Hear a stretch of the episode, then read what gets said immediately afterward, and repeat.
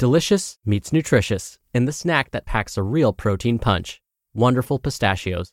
Each one ounce serving of wonderful pistachios has six grams of protein, giving you over 10% of your daily value and making wonderful pistachios one of the highest protein nuts. But perhaps more than that, I love all of the flavors they have. Their sea salt and vinegar ones are my favorite when I'm craving that flavor but want to keep it healthy. But that's just the tip of the iceberg. Wonderful pistachios come in a variety of flavors, like chili roasted, honey roasted, smoky barbecue, and jalapeno lime, perfect for enjoying with family and friends or taking them with you on the go. Whether you're a pistachio purist who loves cracking open every nut, or you prefer the convenience of no shells pistachios, Wonderful Pistachios has got you covered. Grab Wonderful Pistachios and elevate your snacking game today. So fill up with a healthy snack when hunger strikes. Visit wonderfulpistachios.com to learn more. That's wonderfulpistachios.com. This is Optimal Health Daily, episode 1104. You Can't Shame Yourself into Health and Hotness, Part 2, by Jessi Kneeland with markfisherfitness.com. And I'm Dr. Neal, your host and narrator. Hey there, happy Wednesday, and welcome back to Optimal Health Daily, where I simply read to you from the best health and fitness blogs for free. I cover fitness, nutrition, stress management, weight management, and lots more, just like an audiobook, but from a bunch of different authors, and always with permission from the sites, and with a little bit of my commentary at the end. Now it's the middle of the week, and like I do every Wednesday, I want to give you a little bit of inspiration. So, as you listen to these episodes, and really any of the old podcast family of shows, instead of asking yourself, why should I bother trying any of these things? Ask yourself, why not? Now, today's post is part two from yesterday. So, if you're new here or skipping around, I'd recommend listening to yesterday's episode first. That was episode 1103. But if you're all caught up, let's keep this intro nice and short and hear part two as we continue optimizing your life. You Can't Shame Yourself into Health and Hotness, Part 2 by Jessi Kneeland with markfisherfitness.com starting out. Unfortunately, many people in our body obsessed society only think to begin a health or fitness program because they feel insecure or negative about their bodies. Women and increasingly men are especially vulnerable to suffering from negative body image, which means they often approach food, fitness, and other health habits as a way to fix their flaws or lose enough weight to finally be acceptable. With endlessly layered and conflicting beauty and body standards, along with increasing pressure to look flawless, our society encourages us to see certain kinds of bodies, lean, fit, thin, muscular, as good, right, and worthy of love or attention, while other bodies, pretty much everything else, as bad, gross, wrong, and unworthy. So is it any wonder that when your average Joe or Jane takes up a new health or fitness program, they're coming at it from a place of fear, shame, negativity, and a desire to fix what's wrong with them. It's easy to see why so many people fail to reach their long term goals, think they hate exercise, have disordered relationships with food, and generally blame themselves for not having enough willpower. An alternative.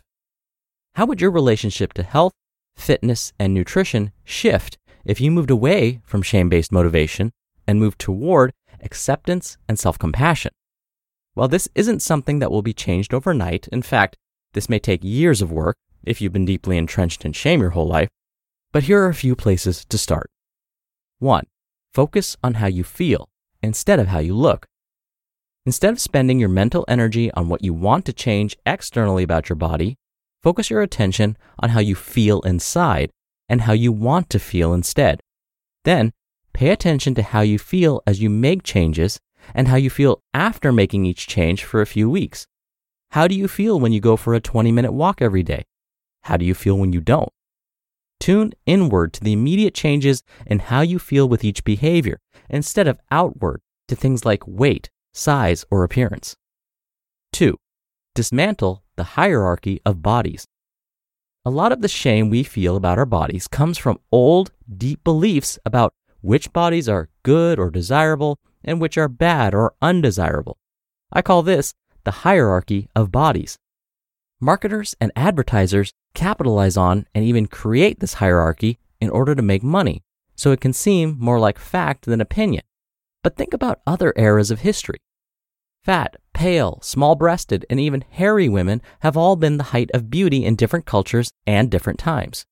Today's body hierarchy is all about prioritizing thin, lean, fit bodies.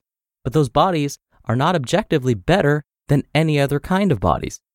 Start to challenge your thoughts and beliefs about which bodies are good and which are bad by asking where you learned them and if they're really true. 3. Uncouple health from thinness and leanness.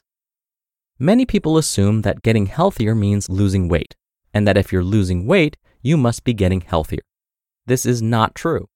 Health doesn't look any particular way, and it does us all a disservice to assume that lean or thin is healthier than average or fat, because not only does it reinforce the hierarchy of bodies, meaning some bodies are acceptable and some are not, it also puts our focus on external feedback, like size, weight, and numbers, instead of how you feel. Get educated about the fat bias and fat phobia that are so common in our culture by reading books like Health at Every Size, Intuitive Eating, or Body of Truth to help yourself uncouple these two unrelated concepts. 4. Change your self talk. Pay attention to when you say unkind or shaming things to yourself about your body, your character, or your habits. Would you say something like that to your best friend or a child? If not, then why are you saying it to yourself? Bring awareness to these negative self talk messages and interrupt them with something neutral or positive. If you're not ready to replace, my body is so gross, my body is beautiful and amazing, that's okay, don't force it. Try replacing it with something neutral, like, my body gets me where I need to go. Or, it's okay for me to look like this. Instead of focusing on what's wrong with us, we have to start focusing on what's right about us, refusing to buy into the narrative that some bodies are good and some are bad, and offering ourselves the same kind of compassion, kindness, and understanding that we offer everyone else. If you do this, you might discover that you naturally want to eat more nutritious food, move your body more, get more sleep, drink more water, or otherwise take better care of yourself. All because you know that both you and your body are worthy of love, care, and respect, and that you deserve to thrive and feel your best. You just listened to part two of the post titled, You Can't Shame Yourself into Health and Hotness by Jessi Kneeland with markfisherfitness.com. When you're hiring, it feels amazing to finally close out a job search. But what if you could get rid of the search and just match? You can with Indeed. Indeed is your matching and hiring platform with over 350 million global monthly visitors and a matching engine that helps you find quality candidates fast. Ditch the busy work. Use Indeed for scheduling, screening, and messaging. 93% of employers agree Indeed delivers the highest quality matches compared to other job sites. One of the things I love about Indeed is that it filters out incompatible applicants. So when you're hiring, the process is much faster and you only have to consider applicants that are already likely to be a great fit. And listeners of this show will get a $75 sponsored job credit to get your jobs more visibility at indeed.com slash health. Just go to indeed.com slash health right now and support our show by saying you heard about Indeed on this podcast. Indeed.com slash health. Terms and conditions apply. Need to hire? You need Indeed. Now, I don't know about you, but I've been wrestling with the idea of should I throw my mask away? But I just wore it for about an hour.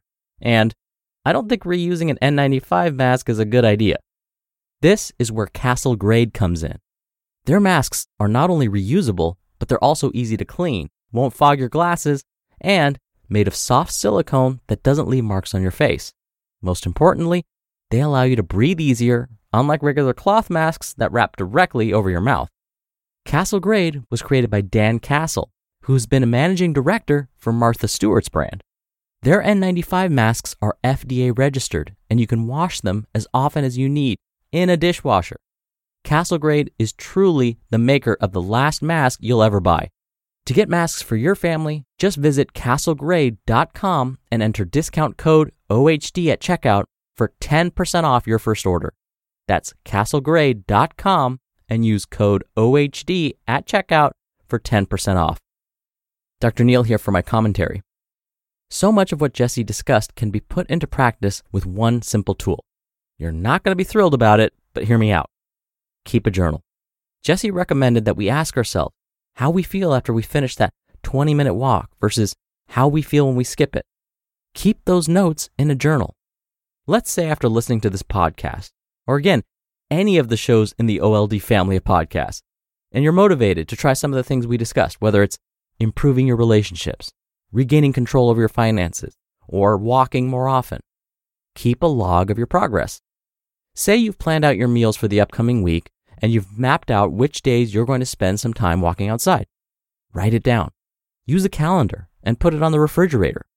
Now, the week may go really smoothly, or unexpected events may come up and things may not pan out as you'd hoped. Either way, keep track of what happened. If it went well, awesome. Put a smiley face or a check mark on the days when that happened. Make a note of how you felt when that happened. Now, if you missed your walk or instead of cooking at home, you had to grab a meal on the run, make a note of that too. And again, write down how that made you feel. Study after study have found that simply writing these things down can help you stay on track towards meeting your goals. And even if you go off track a bit, keeping a journal can help you get right back on it. All right, that'll do it from me for today. Thank you so much for being here. Thank you for listening every day.